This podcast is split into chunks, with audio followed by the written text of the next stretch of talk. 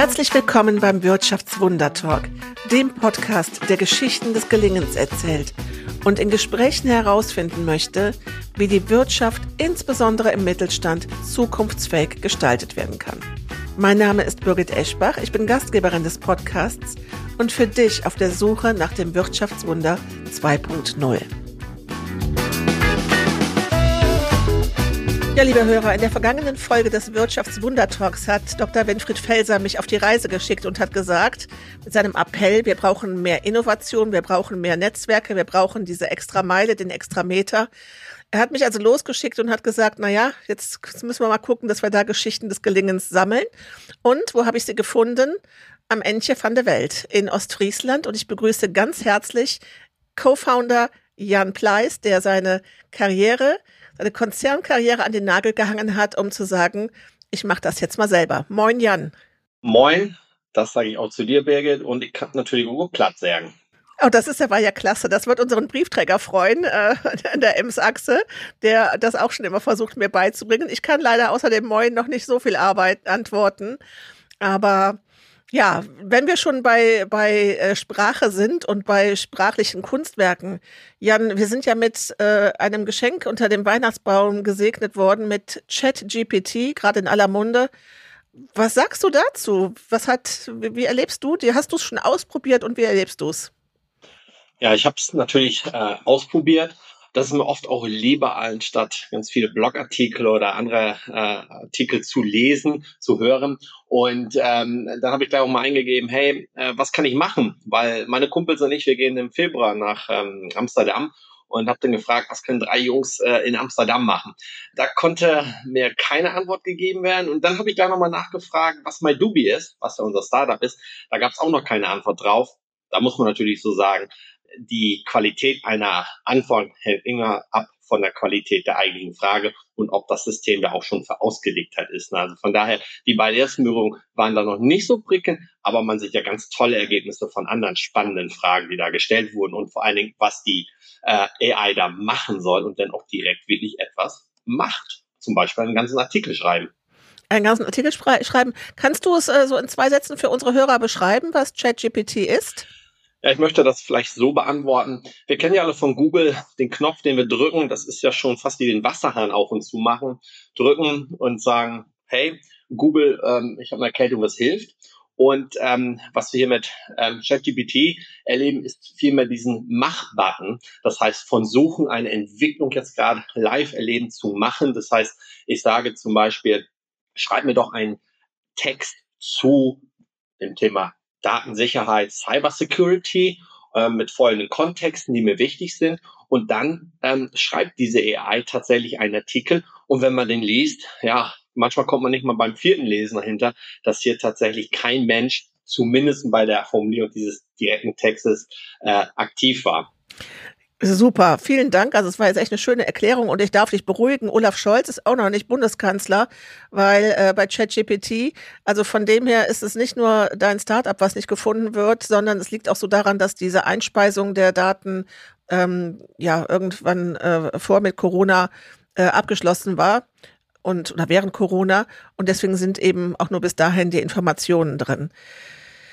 Ja, also spannend. Es sind äh, äh, revolutionäre Dinge, die sich da tun und das ist ja auch das, was dich umgetrieben hat. Ähm, äh, du musst mir das mal erklären. Du, du hast eine, eine, du hast eine Karriere in einem Unternehmen gemacht, ähm, hast dich mit den super spannenden Themen beschäftigt, mit Transformation und Innovation und hast dann gesagt, jetzt mussten kommen, muss was Neues kommen. Wie ist das passiert? Was hat dich motiviert? Ja, was hat mich motiviert? Wie ist das gekommen? Ich habe äh, zu jedem Zeitpunkt äh, sehr gerne meine Arbeit äh, im, im Großkonzern gemacht und habe mit tollen Menschen zusammengearbeitet und konnte meine Ideen an verschiedenen Stellen halt einbringen. Die Ideen, die ich kennengelernt halt habe über ja, meine Arbeit in der Startup-Welt. Und äh, da lag dann auch für mich so eine Art Versöhnung drin von der Startup-Welt, von dem Startup-Denken und äh, dem, was Konzerne und auch Mittelständler tun. Übrigens, Anmerkung, was Konzerne und Mittelständler tun, ist oft überragend gut. Es ist nicht per se alles besser, was im Startup ist und äh, umgekehrt. Und das zusammenzubringen hat mir sehr viel Spaß gemacht. Und dann war irgendwann der Punkt da, wo ich mir gesagt habe, okay, die Idee hat jetzt so viel äh, Auftrieb gefunden, Traktion, wie man es ja so schön in der Startup-Welt nennt. Und da habe ich gesagt, okay, jetzt gehst du den Schritt voll rein und bringst mit tollen Menschen um dich herum und äh, Partnern die Idee in die Welt. Und äh, da bin ich tatsächlich auch mit einem ganz lächelnden Auge und natürlich auch mit einem weinenden Auge äh, gegangen. Man bleibt jedoch zusammen auf dieser Welt und man sieht sich immer wieder, manchmal auch schon eine Woche später. Ja, da hast du recht und ganz bestimmt in Ostfriesland. Da haben wir die große Chance, dass wir uns häufig wiedersehen. Jan, ja. das heißt, du hast während, äh, du, du hattest eine Idee, ihr habt ein Startup gegründet. Was macht ihr? Ja, wir haben mit MyDubi, MyDubi steht für MyDoorbell, eine Technologie entwickelt, wo wir jede Türklingel der Welt ins 21. Jahrhundert bringen. Und wir sagen das auch gerne, ein neues Kapitel im Buch der Türklingel schreiben. Wir lieben die Türklingel, wir alle haben sie, wir nutzen sie weltweit, ja, mit einem Knopfdruck mache ich auf mich aufmerksam und dann weiß ich, die Person in der Wohnung, ja, die weiß, da ist jemand vor der Tür. Das kann die Pizza sein, das kann ein Paket sein. Und wir haben gesagt, das Ganze wollen wir doch aufs Smartphone bringen, ohne dass ich außen oder innen etwas ändern muss. Also Birgit, du bist bei dir im Garten, hier im schönen Ostfriesland, der Postbote kommt, klingelt, du würdest es in der Wohnung nicht hören, aber dein Smartphone zeigt dir an, hey Birgit, da ist jemand an der Tür. Und das haben wir entwickelt, ohne eben, dass ich innen oder außen etwas ändern muss ein zehnjähriges Mädchen, ein zehnjähriger Junge kann MyDubi innerhalb von einer Minute installieren. Das ist der absolute Kern der Idee.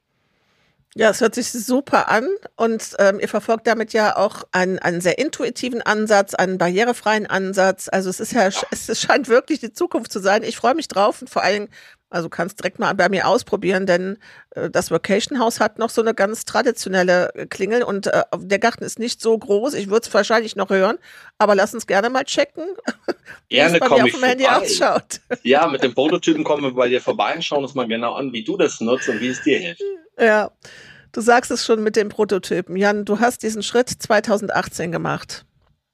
Genau, 2018 haben wir, äh, Ende 2018 haben wir den UNO-UG gegründet und äh, denn das Jahr 19, 20 und auch 21 bis jetzt äh, zum Sommer hin haben wir die Idee dann sozusagen im Feierabend am Wochenende und uns Urlaub genommen weiterverfolgt.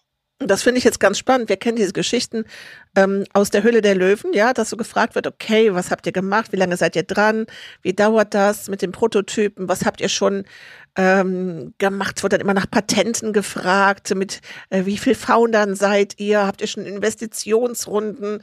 Also die, all diese Fragen, all das, was in der Höhle der Löwen gestellt wird, das frage ich dich jetzt schon mal. Äh, fangen wir doch mal an mit dem Thema des Produktes. Wie weit seid ihr beim Produkt? Ja, wir haben hier in meiner Hand habe ich tatsächlich einen unserer Prototypen. Wir haben ähm, vier Prototypen, Hardware-Prototypen, bei Adobe ist Hardware und Software und wir haben zwei Apps entwickelt, äh, die man noch nicht im Android und auch nicht im Apple Store noch nicht findet aber auf Android-Handys und auf äh, unseren Entwickler-Handys laufen. Das heißt, die App steht und auch die Hardware. Das ist ein Punkt. Wir sind zum Patent angemeldet für äh, Europa und auch äh, Amerika. Patent Pending, wie es schön im, im angelsächsischen Raum äh, heißt. Und ähm, ja, wir als Startup-Team, die beiden Gründer, das ist der Herr Hagen Jäger und das bin ich. Wir sind die Co-Founder. Wir haben bisher alles ähm, selbst finanziert und äh, mit Partnern entwickelt. In unserem Team sind weitere Personen. Ähm, das ist einmal der Jonas Höper und die Julia Behrens, die bei uns direkt im Team mitarbeiten. Des Weiteren haben wir noch einen ganz spannenden Beirat aufgebaut, kommen vielleicht später nochmal zu. Und ja, jetzt ist natürlich wie immer jeder Tag spannend. Äh, der Blick nach vorne 23 ähm, wo wir auf die weiteren Gesprächen und auch noch auf Suche sind mit strategischen Partnern und oder strategischen Investoren als ein Punkt. Ähm, aber wir könnten da auch noch eine Stunde so weiterreden. Du merkst das schon halt. Das ist eine ganze Welt für sich, äh, wo man sich natürlich dann auch äh, sehr äh, viel Zeit drin investieren kann. Deswegen habe ich ja auch den Konzern verlassen. Das glaube ich. Und jetzt sagst du, 2018 habt ihr damit angefangen. Ihr habt das aus, mit, mit Bordmitteln sowohl finanziell erstmal gemacht und auch äh, mit, dem, mit dem Engagement, mit dem zeitlichen Rahmen. Jetzt haben wir 2022, geht zu Ende. Ähm, hast du vier Jahre lang äh, keine Einnahmen gehabt? Habt ihr davon, habt ihr schon irgendetwas machen können, um davon zu leben? Habt ihr Geld bekommen? Gibt es irgendein Gründungsdarlehen? Gibt es irgendeine Unterstützung, die euch jetzt in den letzten vier Jahren geholfen hat? Das ist eine ganz zentrale und, und, und wichtige Frage halt auch. Also zunächst muss man ja ähm, wissen, wenn man sich auf den Weg gibt, Unternehmer, Unternehmerin zu werden, halt, dann ist das, jeder Weg ist immer individuell. Und nicht nur wegen dem Produkt äh, ist es halt, äh, ist es Software, ist es Hardware, ist es beides ähm, ultimative Seele-Geschichte eine, eine einzigartige, das macht ja auch diese Schönheit aus. Und eine Frage dazu beantworten, wir konnten natürlich MyDubi äh, querfinanzieren, Herr Jäger und ich, indem wir halt beide berufstätig äh, waren bzw. sind und konnten damit äh, MyDubi halt finanzieren bestimmte Umfänge und auf der anderen Seite natürlich unsere eigene Kreativität, unsere eigene Energie, unsere eigene Zeit intensiv investiert halt haben, um die Idee halt so weit reif zu machen, dass wir halt tatsächlich ähm, wirklich, äh, sagen wir es mal, ähm, äh, Seed-Runden oder zumindest Pre-Seed-Runden, Fachbegriff halt überspringen konnten, ähm, wo dann ein Startup 50.000 Euro vielleicht sagen wir oder 100.000 und wir diese Umfänge halt selbst finanziert haben, beziehungsweise selbst entwickelt halt haben und damit dann auch natürlich eine Kernkompetenz innerhalb mhm. unseres Technologie-Startups entwickelt halt haben.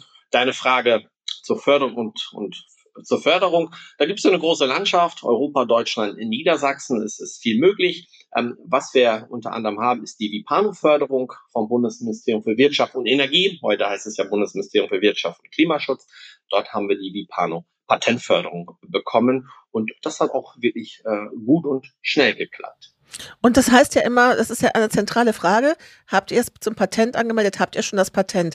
Wie lange dauert das, bis das man, also wenn man diesen Schritt macht ähm, und ich reiche das ein, also ist mir schon klar, dass ich dann auch wirklich einen guten Prototypen haben muss. Aber wenn ich dann dieses Patent anmelde, mit welchem zeitlichen Rahmen habt ihr, auf was habt ihr euch da eingestellt? Und wie ist die Realität? Ja, also vor der eigentlichen Anmeldung ist tatsächlich ein großer Teil des Weges vorher zu, zu nehmen halt. Geht natürlich erstmal darum, überhaupt ähm, Patent, ein Patent, Patentanwälte zu finden, die äh, passiv sind zu, zu der ähm, Vision, zu der Technologie, die man dort erarbeitet. Und äh, da muss man dann auch recherchieren, Gespräche führen. Und da merkt man schon, da kommt man schnell von Tagen auf Wochen.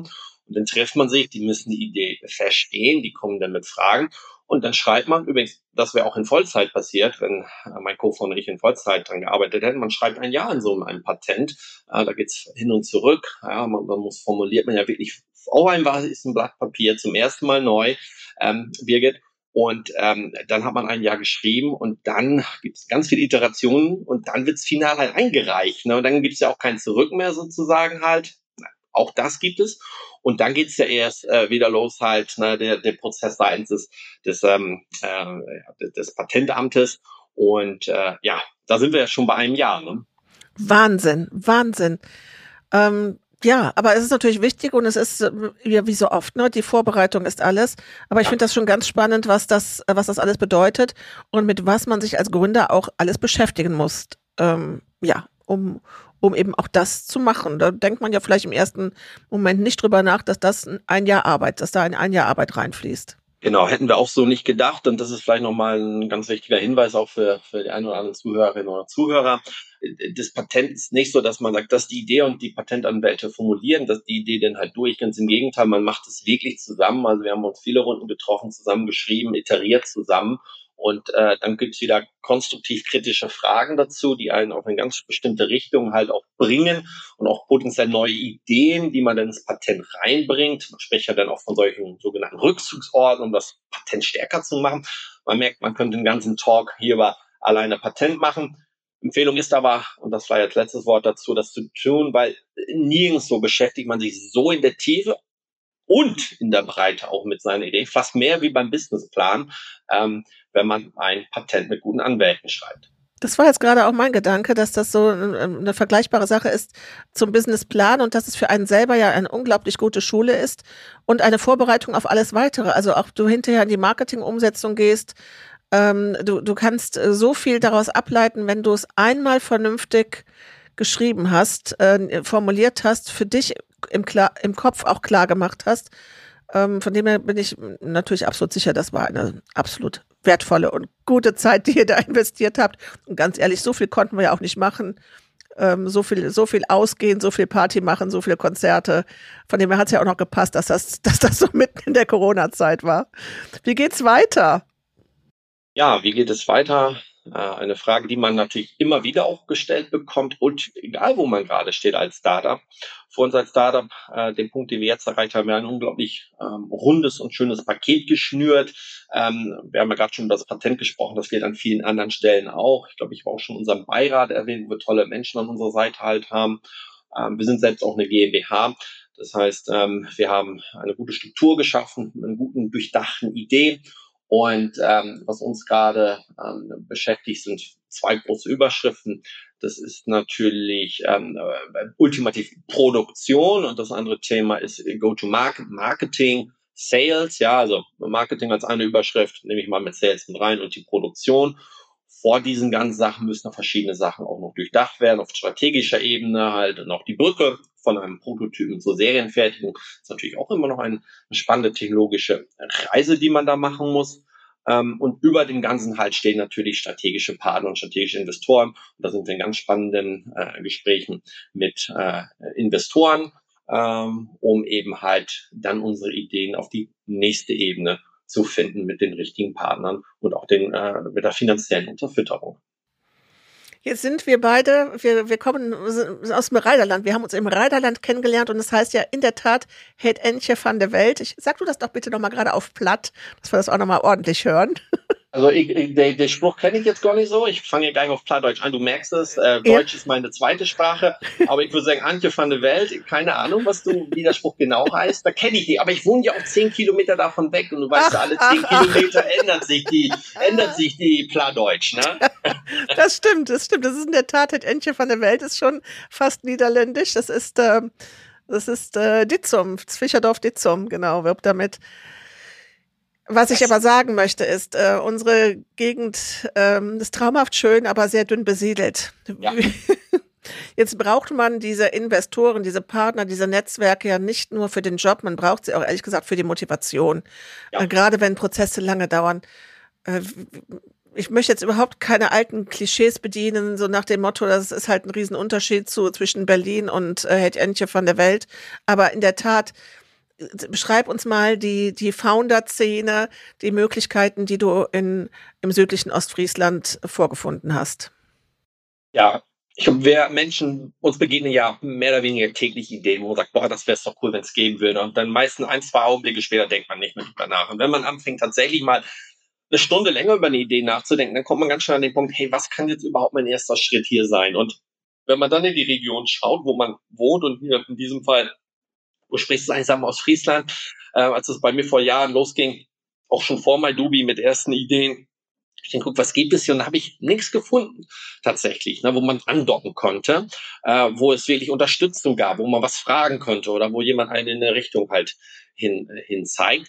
Da ist natürlich die letzten fünf, sechs Jahre dann viel passiert. Ähm, mit GOE für Groningen, Ostfriesland, Oldenburg und Emsland, dessen Founder ich bin und äh, sozusagen eine ehrenamtliche Startup-Szene aufgebaut hat mit Annika Band aus dem Emsland und dem JP aus Dave Seal, haben wir dann halt tatsächlich hier ein Meetup äh, gegründet. Meetup für die Zuschauer, die Zuhörer, die es noch nicht gehört haben, ist halt ein, eine, eine Plattform halt, wo ich äh, Veranstaltungen digital wie auch äh, sozusagen physikalisch in einem Raum anbieten kann und haben dann eine Bühne geschaffen für Menschen, die wirklich eine Idee halt haben, vielleicht noch nicht mal ein Startup sind, was der erste Schritt sein kann, eben hier aus einer, ja, sagen wir, auf einen Mangel geboren halt. Und ähm, ja, im Laufe der Zeit kamen dann spannende andere Sachen dazu, wie die Mehr-Community hier in Emden oder eben halt Connection ähm, mit dem Andreas Bernaschek, wo tolle Sachen entstehen und wir alle zusammen halt tatsächlich dann ein Ökosystem langsam aufbauen. Und das freut mich. Vor sieben Jahren, sechs Jahren war gar nichts da. Und jetzt sehen wir schon, da gibt es erste Menschen, die ich ansprechen kann und mich äh, unterstützen können mit meiner Idee und oder Startup. Das heißt, das habe ich jetzt richtig verstanden. Du hast im Grunde genommen parallel dazu auch gesagt, ich gehe jetzt auch mit als Gründer rein in ein eigenes äh, Netzwerk, was auch grenzüberschreitend ist. Genau. Nämlich die Region Groningen noch mit reinnimmt.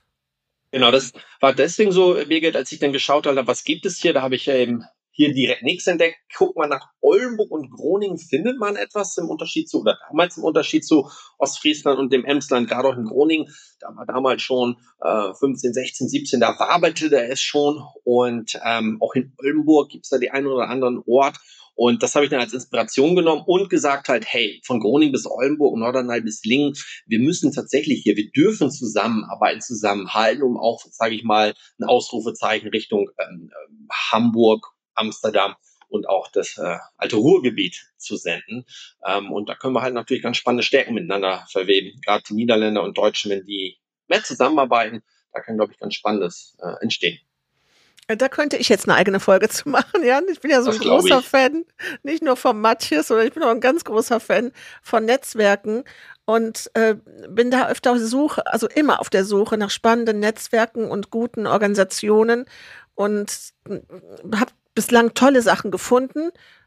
D muss man an der Sache auch mal, an der Stelle auch mal sagen, eines der für mich beeindruckendsten Netzwerke äh, habe ich in der Tat in, im südlichen Ostfriesland, im Emsland äh, vorgefunden es verbindet eben dieses Emsland und äh, Ostfriesland, das ist die Ems-Achse. Da können wir gleich auch nochmal drüber sprechen, weil ich das Auf auch sehr faszinierend Fall. finde, was die Ems-Achse macht. Du kennst sie auch, aber jetzt diesen Schritt weiter zu gehen und zu sagen, diese raus aus der Grenze und, und nicht nur und nicht zu sagen, da ist jetzt Schluss, ich orientiere mich von Ostfriesland aus immer nur Richtung Osten, sondern auch in den Westen reinzugehen und dieses großartige kreative Potenzial was wir ja immer alle bewundern, wenn wir dort am Wochenende sind und im Urlaub, ja. ähm, äh, von dort mitzunehmen. Super.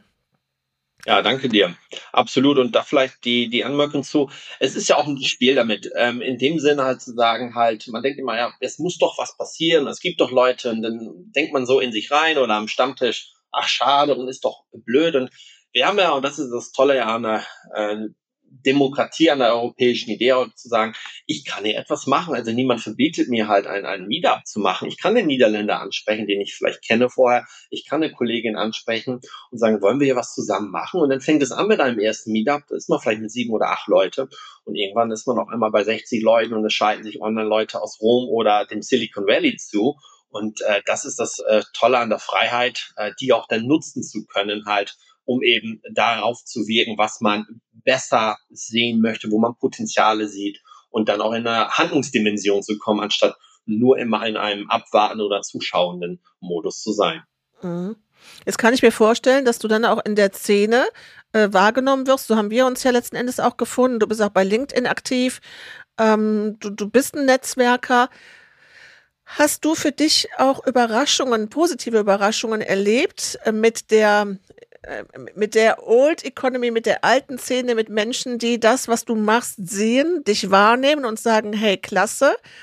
Ähm, wie gibt's da so, gibt's da Berührungspunkte mit, ich sage jetzt mal mit einer IHK, mit Wirtschaftsförderungen, mit ja, Institutionen in Ostfriesland, die sagen, cool, was du da machst?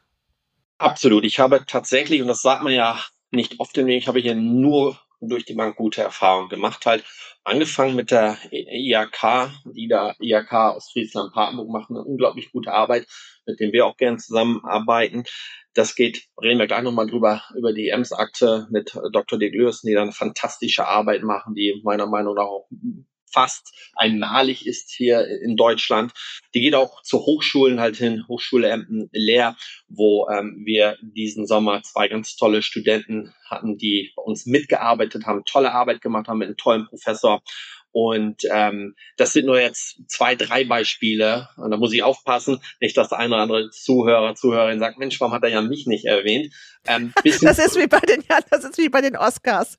Ja, wie bei den Oscars. Den habe ich vergessen, muss ich noch anrufen. Das geht aber auch bis zur Wirtschaftsförderung. Wenn ich zum Beispiel an die Wirtschaftsförderung hier in, in Leer denke, ähm, tolle Arbeit, die sind nahbar, die sind erreichbar, die sind proaktiv und viele Klischees, wo man denkt, ja, zu viel Bürokratie oder das Dresdner, da ist doch gar nichts. Es gibt ja tolle Menschen, die wollen und die was können.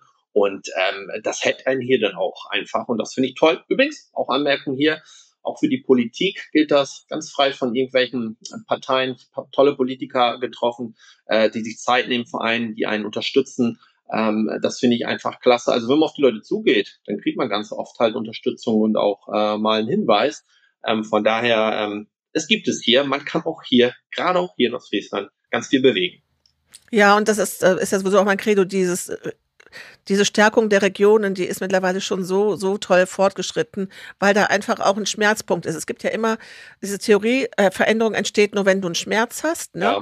Und wenn Schmerzpunkte da sind, wenn ähm, alte Wirtschaftszweige wegbrechen, wenn es Strukturwandel gibt etc., äh, dann ist, dann sind Schmerzen da und dann wird man da auch wahrgenommen und dann ist es eben noch nicht so satt wie in anderen Metropolregionen und auch dieses Feuer, was da so brennt, ja, auch dieser Austausch äh, zwischen der Forschung, zwischen den Hochschulen, dem Mittelstand, den Organisationen, der, der ist, der kann, er kann in Regionen äh, faszinierend sein und ich habe es in Ostfriesland ja ähnlich erlebt. Also eine unglaubliche Offenheit. Ich bin ja Rheinländerin von Haus aus und pendle. Und ähm, wir haben natürlich ganz viele Leute gesagt, was machst du denn da oben? Die Fischköpfe, die reden doch nicht. Also ich erlebe genau das Gegenteil.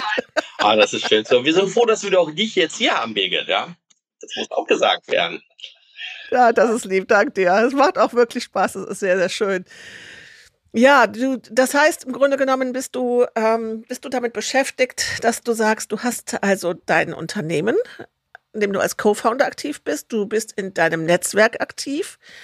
Äh, gibt es für dich einen Plan B, falls irgendetwas nicht klappen sollte mit MyDoobie? Ja, eine ganz wichtige Frage, die man sich ultimativ stellen sollte. Und alleine über das Konzept Plan B gibt es ja ganz viele psychologische. Also wenn man das mal googelt, es gibt ja genügend Leute, die der Meinung sind, Plan B zu halt haben, ist, ist ein Problem, weil man sich dann nicht auf Plan A genug stürzt. Und andere sagen wieder, es ist eine große Naivität, keinen Plan B zu halt haben. Ähm, ich möchte gar nicht ähm, diese Diskussion zu einem Ende führen, weil es das auch potenziell gar nicht gibt. Ähm, für mich ist es vielmehr so, dass, glaube ich, wir Menschen unabhängig von dem, was wir tun, äh, wenn wir nachfolgen und sei es die eigene Stimme nachfolgen, wir immer auf etwas treffen, wo wir vielleicht gar nicht mit gerechnet hatten, was uns dann weiterbringt oder uns etwas bringt. Das heißt, in einer Idee, MyDubi, die ja weit über eine Idee hinaus schon ist. Na, ich kann ja wirklich was in der Hand nehmen. Da steckt so viel drin an Wissen und auch an Netzwerk, dass es ultimativ mich immer irgendwo hinführen kann, wie es denn weitergeht. Und das könnte man jetzt zum Beispiel als Plan B bezeichnen. Und ähm, ich glaube, nichts Größeres gibt es auf der Welt, wenn eine Idee reif ist für die Welt und dann wird es passieren. Und so gehen wir da auch ran, jeden Tag, weil wir wissen, ähm, das wird funktionieren. Und ähm, jetzt in diesen ultimativen Widerspruch zu gehen und was ist, wenn es nicht funktioniert, weil vorher hat man gesagt, es wird funktionieren, dann steckt dort etwas anderes drin, ist da eine Basis für etwas anderes, ähm, was ähm, ein selbst wie auch dann der Welt etwas bringen wird. Und mit diesem ja vielleicht etwas generelleren Ansatz gehen wir ran an die Sachen und äh, da liegen ja auch dann eben halt die, die Chancen. Übrigens auch unser Gespräch ultimativ kann ich ja auf Madubi zurückzuführen, weil Madubi hat mich dann auch ultimativ vielleicht zu LinkedIn gebracht und da haben wir uns dann kennengelernt halt. Also man sieht es schon, das passiert einfach und das kann man dann gar nicht stoppen. Du, und das finde ich jetzt ganz gut. Ich habe die Frage bewusst auch so ein bisschen provozierend gestellt. Äh, genau aus diesem Grund, weil es ja so kontrovers diskutiert wird. Äh, wenn du einen Plan B hast, brennst du nicht richtig für Plan A. Ähm, ich habe eine eigene Theorie dazu, die, das passt sehr gut, das deckt sich. Du hast es aber noch viel, viel schöner formuliert, als ich das gemacht habe. ich sage mal, es ist mal schön, so ein Worst-Case-Szenario durchzuspielen. Was wäre, wenn? Was passiert dann? Was ist das Schlimmste, was mir passieren kann, wenn es nicht klappt? Und wenn man das einmal gedanklich durchgespielt hat und gemerkt hat, die Welt geht nicht unter, auch nicht am Endchen von der Welt, ähm, dann ist das für einen selber schon mal eine, eine gute Ausgangsbasis ähm, diese Idee oder das, was du gerade gesagt hast, aus dieser Entwicklungsarbeit tun sich so viele weitere Möglichkeiten auf, wo man wahrscheinlich jetzt am liebsten schon losrennen würde und würde sagen, ich mache das noch, ich mache das noch, ja. ich mache das noch, dass man sich ja eher darauf konzentrieren muss, zu sagen, das alles nicht parallel zu machen, sondern bei der einen Sache zu bleiben. Und genau. aber bei diesem Thema, das ist genau dieser Plan A, ähm, ja, das finde ich, also das ist ja schon fast hier schon eine philosophische Erkenntnis, die du hier mit reingebracht hast. Super. Danke, gerne. Super, ja, das finde ich äh, jetzt einen richtig schönen Ansatz. Ich bin auch gespannt. Wir haben in der nächsten Folge die Hero Founders äh, aus der ganz anderen Ecke in Deutschland, Mecklenburg-Vorpommern, ähm, zu Gast. Äh, mit denen werden wir das Thema auch mal besprechen, weil ich finde immer so dieses, äh, weißt du, immer nur diese Geschichten des Gelingens zu erzählen im Sinne, ey, alles super, ich gründe, ich kriege Geld, äh, ich kriege Unterstützung. Ähm, das ist ja nicht die Wahrheit. Die Wahrheit ist ja schon auch, dass wir dann auch mal Phasen haben, wo es schwieriger ist und wo man zweifelt und wo man überlegt, hey, wie geht's jetzt weiter? Und dann kommt wieder so ein, so ein riesen Motivationsschub und das muss man auch mal ehrlich, ehrlich benennen können. Äh. Ja. Also das äh, ist für mich auch so ein Birgit an dieses Rein- und Rauszoomen. Ich glaube, in, in jedem Gelingen gab es unterschiedlichste Scheitern wieder und schaut man in das Scheitern rein, sieht man da verschiedene Sachen, die gelungen halt sind. Ich glaube, es kommt immer auf die Perspektive an und wie weit ich rein und rauszoome, ultimativ auf ein gelungenes Leben blicken zu können. Und ähm, gerade die Momente, du hast ja schon äh, drüber gesprochen, über halt äh, leidvolle Punkte, die passiert sind, ähm, dann auch äh, in eine Erkenntnisdimension zu gelangen, gerade eben durch die, ein Problem oder sogar eben halt Leid und äh, der dann den Weg bereitet, den man vorher nie gesehen hat oder vielleicht sogar selbst dann einen Weg halt äh, dann erst baut, wo noch keiner gelaufen halt ist. Mhm. Und da liegen ja halt äh, die Schönheit und manchmal auch Tragik, aber dann vielleicht langfristig wieder etwas Positives drin. Und du merkst, wir sind hier an der, an der Grenze zur Philosophie, die ich dann aber auch immer ganz schön finde, weil die auch wichtig ist, äh, das auch mit äh, reinzudenken halt, äh, wenn wir hier in dieses Leben ja sind und etwas machen dürfen. Mh. Äh, du bist ja von Haus aus Ingenieur. Wirtschaftsingenieur, genau. Wirtschaftsingenieur.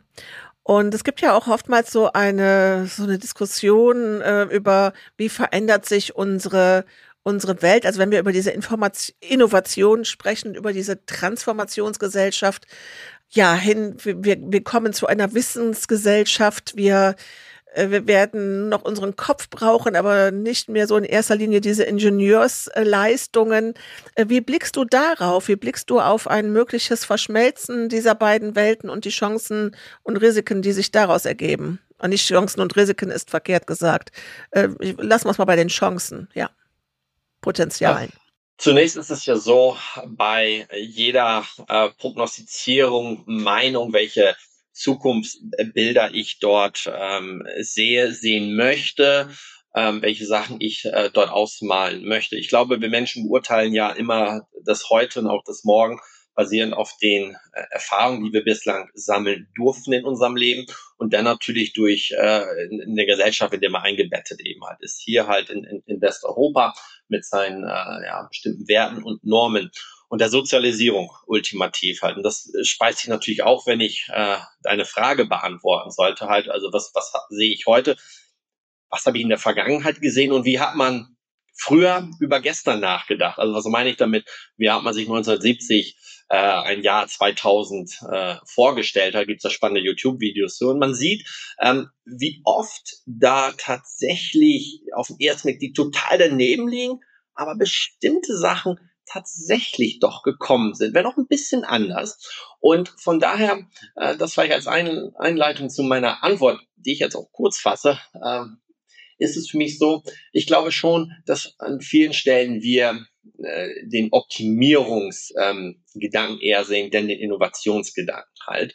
Das heißt, bestimmte Sachen, da sehen wir punktuelle Verbesserungen. Ein Tool wie Microsoft Teams wird sich die nächsten Jahre sehr stark weiterentwickeln an verschiedenen Stellen halt, die dann auch Aufgaben mir einfach abnehmen werden, wo ich dann äh, mehr Zeit habe für das, wo der Mensch absolut immer noch unschlagbar ist halt. Ich glaube, wir werden also sehr viele kleine Iterationen von Verbesserungen sehen und eine potenzielle Singularität, wie es zum Beispiel das iPhone war, ne, was ja tatsächlich so vieles grundlegend geändert hat. Das wird spannend sein, was dort potenziell die nächsten Jahre kommen kann. Alles in allem bin ich dort äh, äh, bin ich da optimistisch eingestellt und nicht pessimistisch eingestellt, wenn wir dazu kommen, auch in einem Diskurs zu gehen bei verschiedensten Themen, weil es eben die Gesamtgesellschaft ähm, berührt hat. Und da müssen wir und dürfen wir zusammen diskutieren. Das ist eine gesamtgesellschaftliche Aufgabe von großen Konzernen über die Politik bis NGOs und dann nicht mit vorgefertigten Meinungen zu kommen. Und das ist es jetzt, wir gehen alle nach links oder wir gehen mhm. nach rechts. Da brauchen wir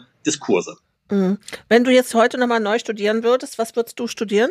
Wirtschaftsingenieur. Ey, cool. Klasse. Ja. Begründe das mal kurz, warum ja, du sagst, das, das ist es und nicht ähm, IT oder ja.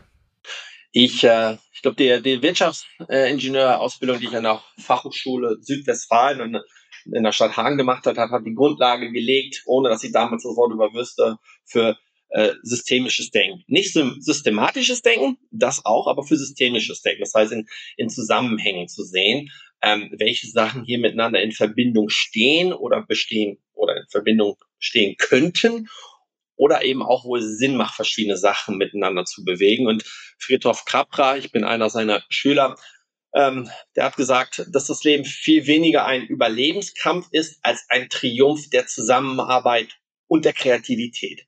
Und das geht in, in, in der Menschen. Moment, das muss ich sacken lassen. Also das ist ja ein Ich denke jetzt gerade wieder an wiederholen. Bitte wiederhol den nochmal, weil ich denke jetzt ja, gerade auch an Winfried Felser. Ich glaube, da ist ja alles, da ist ein Lebenswerk gerade drin zusammengefasst. Also die beiden müssen wir auf jeden Fall vernetzen. Bitte wiederhol ja, den nochmal. Ja, das Leben ist viel weniger ein Überlebenskampf als ein Triumph der Zusammenarbeit und der Kreativität. Ähm, das waren oder sind circa die Worte von Friedhof Capra.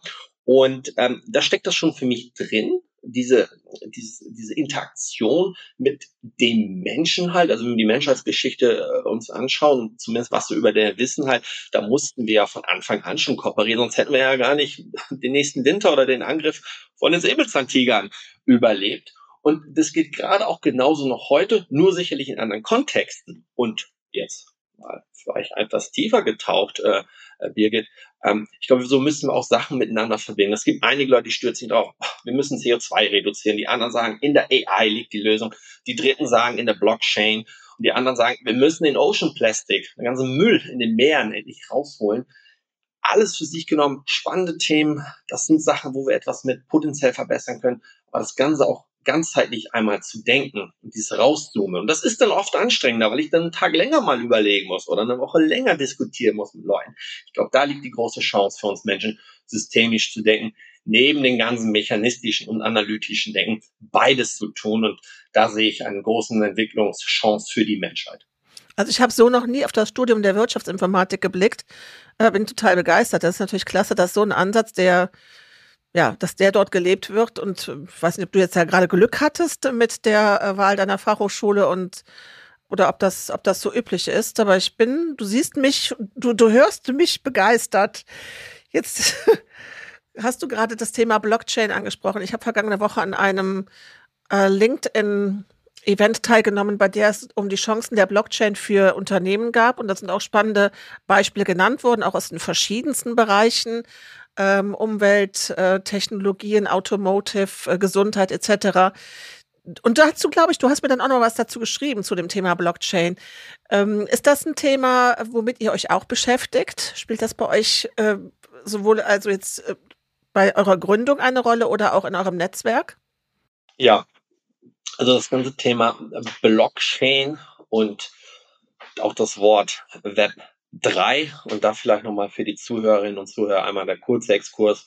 Ich weiß nicht, ob es beim letzten Mal bei dir auch im Podcast schon passiert ist, dass das erzählt wurde. Also Web 1 ist das tatsächlich das, das Lesen, das Lesen von Internet. Ja, 93, 94, ich konnte also eine Seite halt öffnen, konnte lesen, nicht interagieren. Web 2 ist dann halt ähm, Lesen und Schreiben. Ultimativ das, was uns heute begegnet mit WhatsApp. Ich kann jemanden eine Nachricht schicken, ich kann einen Kommentar machen bei Twitter oder unter einem Artikel.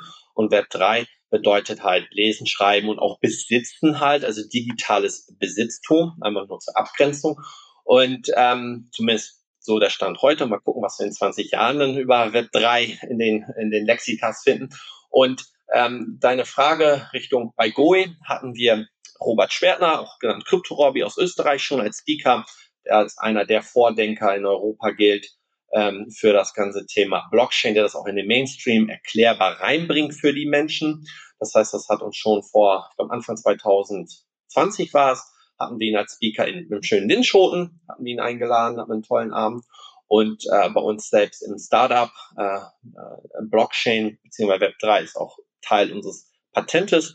Und wir haben dort äh, eine Vision, ähm, wie wir mit Blockchain tatsächlich ähm, bestimmte Probleme adressieren können in unserer echten Welt, beziehungsweise Chancen heben können durch diese Technologie übrigens, äh, die schon längst da ist und auch bleiben wird. Blockchain. Ja, ja.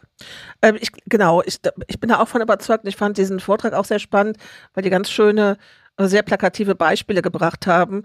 Äh, ich erlebe es dennoch so, dass es halt einen Unterschied gibt zwischen der äh, Bubble, in der man äh, sich aufhält, in der man lebt, in der man bei, bei LinkedIn äh, äh, agiert äh, und dem, wenn wir jetzt einmal auf, auf äh, traditionelle Netzwerke blicken, äh, dem, was wie unbekannt manche Themen dann eben doch noch sind und wie, wie groß auch der Bedarf daran ist, äh, sich darüber auszutauschen. Und da würde ich vielleicht ganz gerne auch jetzt mal auf die Ems-Achse kommen, die ich nun als ein, ein sehr innovatives, sehr fortschrittliches Netzwerk kennengelernt habe. Es ist eine ja, ein, ein, ein, ein Unternehmerverband, eine Vereinigung von mehreren hundert Unternehmen, die sich gegenseitig stärken, ja. die, die sich um die verschiedensten Themen, die wir alle kennen, Fachkräftemangel, äh, Ausbildung etc. Äh, kümmern, aber eben auch, äh, die auch sagen, wir müssen, müssen hier konkret auch mal so uns einzelne Branchen rauspicken, die Besonderheiten diesen Branche, dieser Branche in unserem Netzwerk äh, beleuchten und an anbieten. Und da gibt es natürlich auch so eine Fachgruppe, ich glaube, es ist der richtige Begriff, korrigiere mich sonst, Fachgruppe IT. Da habt ihr wahrscheinlich schon viel darüber gesprochen. Wie ist denn der Austausch in der Ems-Achse mit Unternehmen, die da noch gar keine Berührungspunkte zu hatten? Wie erlebst du das dort? Ja, ich, äh, in einem Wort fantastisch. Ähm, die und ich sagte es ja schon, äh, ein paar Minuten ist es her, dass die äh, tolle Arbeit machen. Zum einen geben sie natürlich Möglichkeitsräume, und das sprichst du ja auch gerade halt an, dass es natürlich in dieser Ems-Achse mit den spannenden Firmen unterschiedlichste Stärken und Wissen halt gibt, äh, wo eine Firma potenziell vielleicht zehn Jahre einer anderen Firma voraus ist, in dem Sinne, dass sie halt schon eine bestimmte Sache meinetwegen im IT-Sektor beherrschen, weil sie die schon immer beherrschen mussten und jetzt andere Firmen merken, das ist auch etwas, was ich muss, obwohl es gar nicht mit meinem Kerngeschäft zu tun halt hat. Und da kann man sich natürlich unglaublich toll von und miteinander lernen an den vielzähligen Events, die dort passieren. Und das Beste ist ja immer, an einem Beispiel das zu machen. Ich habe hier schon tolle Unternehmer kennengelernt, mit denen ich im regelmäßigen Austausch bin, ähm, um von und miteinander zu lernen eben halt. Und dabei äh, bietet die Ems-Achse natürlich verschiedenste äh, Austauschmöglichkeiten, wobei die Ems-Achse natürlich viel mehr ist wie äh, äh ein, eine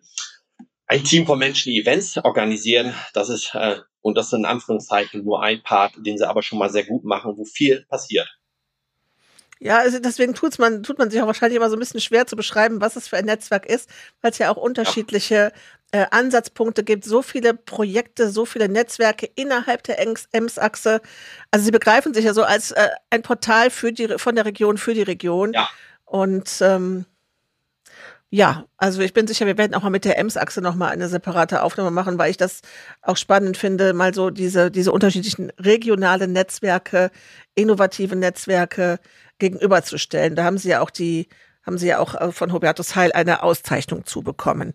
Absolut verdient. Ich freue mich schon auf das Podcast und ich kann dir nur sagen, als es mit Goe losging, ich habe den ganz früh Kontakt zu der Ems-Aktie noch aufgenommen, weil ich auch wissen, na, die gibt es, was machen die überhaupt? Und ich wollte dir noch zeigen, was wir halt vorher haben. Nicht, dass man sich auch beide das Gleiche tun, wenn überhaupt dann zusammen oder man sich gegenseitig äh, bestärkt. Und da hatte ich dann damals ein sehr gutes Gespräch mit Dr. Dirk Lürsen, wo ich ihn dann auch kennengelernt eben halt habe und gesagt, hey, cool, ähm, genau das brauchen wir halt auch. Und so kann dann einfach was entstehen. Da sind wir auch beim Ökosystem, ne? verschiedene ähm, Organisationen und Menschen, die verschiedene Sachen machen und dann, ne, wir brauchen Luft, Wasser, Erde. Wenn nur eine Sache da ist, funktioniert es halt nicht mit dem Baum wachsen. so können dann halt äh, verschiedene Sachen eben halt hier in der Region entstehen, weil es eben verschiedene äh, Bestandteile in diesem Ökosystem mhm. gibt. Und ich finde es auch für einen selber immer so bereichernd. Ich komme ja selber aus äh, Marketing, Kommunikationsbranche, da bist du auch schnell geneigt, dich also mit, mit deinesgleichen äh, immer zum Bier zu treffen. Ich finde das so spannend, auch mal mit ganz anderen Berufen sich zu unterhalten, dass man sagt, es ist ein Unternehmernetzwerk, aber es ist ja. branchenübergreifend und mal hinzuhören und zu schauen, was haben die für Probleme, was wird da gemacht, das ist ja, das ist ja so, also alleine wenn ich mir den ganzen landwirtschaftlichen äh, Bereich anschaue, den ich da jetzt in Ostfriesland neu entdecken darf, äh, das ganze Thema Energie, äh, Wilhelmshaven LNG-Terminal, äh, die Wind, äh, an, Windkraftanlagen, die du überall siehst. Also das ist ja. so spannend, dort reinzuschnuppern. Ich finde es wirklich auch für einen selber bereichernd zu sagen, man, man geht dort mal hin und nicht immer nur zu seinen üblichen Branchentreffen. Also das tut wirklich gut. Ja, auf Punkt. Da kann ich absolut dir zustimmen. Mhm. Ach, Jan, wir könnten noch, ich könnte noch so viel fragen und noch so viel äh, von dir erfahren. Ähm, es ist unsere Zeit fast schon rum. Ich möchte aber gerne nochmal auf das Thema, äh, was wir ganz am Anfang auch so ein bisschen hatten, deine, deine Motivation. Äh, so ein Tipp vielleicht für die Menschen, die jetzt gerade, wir machen ja die Weihnachtsfolge, die jetzt so über den Jahreswechsel äh, drüber nachdenken. Das ist ja immer so dieser klassische Moment, ich ändere was in meinem Leben. Ja, bei dem einen ist es, ich gehe jetzt joggen und bei dem anderen ist es, ich hänge meinen Job an den Nagel. Ähm, deswegen würde ich gerne nochmal von dir so ein bisschen was dazu hören zum Abschluss, mit welcher Motivation wir eine Unterstützung anbieten können oder wie wir motivieren können zu sagen, geh diesen Schritt, geh diesen Schritt raus aus der Komfortzone, raus aus dem sicheren Konzern ähm, und äh, wag dich an etwas Neues an, was dich so begeistert, wie, ja, wie es bei dir jetzt äh, nach vier Jahren auch immer noch ist. Ja, ähm, ich würde sagen, dass heraus aus der Komfortzone und bau dir die nächste Komfortzone halt auf. Komfortzonen haben ja auch den Trend äh, erleben dürfen, dass das negativ konnotiert war. Ich meine, ist doch schön, eine Komfortzone zu sein. Da muss man einiges richtig gemacht haben, sonst wäre man nicht in dieser Komfortzone. Deswegen vielleicht zu sagen, aus der einen Komfortzone gehe ich und ich baue mir die nächste eben halt auf. Und vielleicht hilft es, ähm, hier auch mal kurz rauszudenken. Also ich bin mir der Meinung, ob das Märkte sind, ob es die ganze Gesellschaft ist. Wir sind ja alle in lernenden Systemen und das sind oft eben langsame kulturelle Diffusionen, also wie Sachen wirklich eintauchen in uns, in die Gesellschaft. Und wenn ich etwas Neues halt in die Welt bringen möchte, dann ist das immer der Anfang, weil es braucht ja immer auch Zeit, bis sich Dinge herumgesprochen halt haben, selbst wenn sie noch so einfach sind. Das gilt für alles. Ja? Das gilt ja für eine Ems-Achse, die auch nicht vom ersten auf den nächsten Tag 400 Mitglieder hatte, sondern es ist ein Weg. Das gilt für eine Idee, die ich in die Welt bringen möchte. Auch für ein Studium. Es fängt mit dem ersten Semester an und nicht mit meiner Abschlussarbeit. Und ich glaube, wichtig ist es, den Weg zu gehen, anzufangen, den Weg zu gehen und ultimativ dran zu bleiben.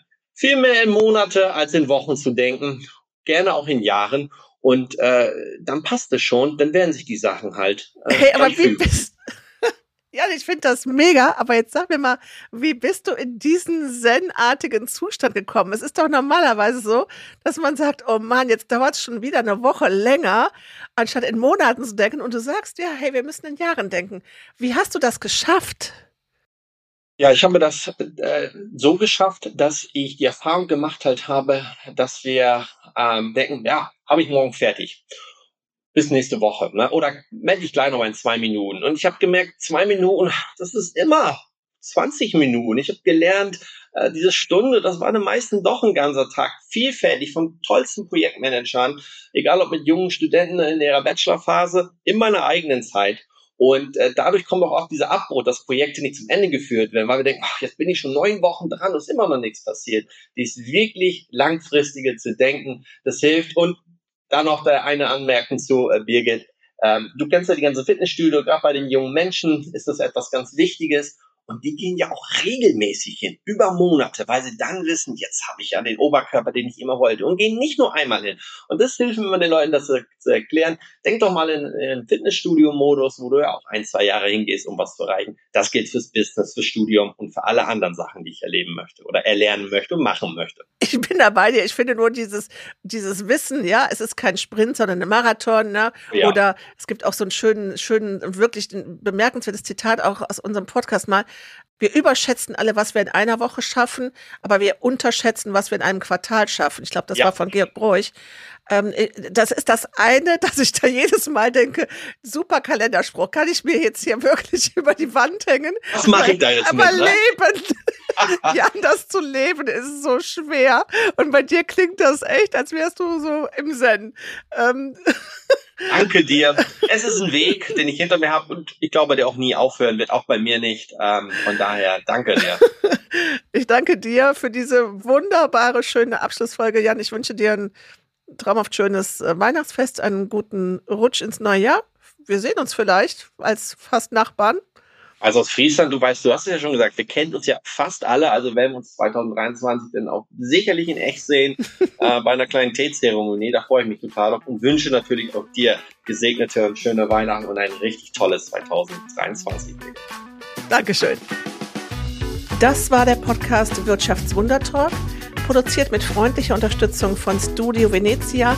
Alle Infos zur Sendung findest du in den Show Notes.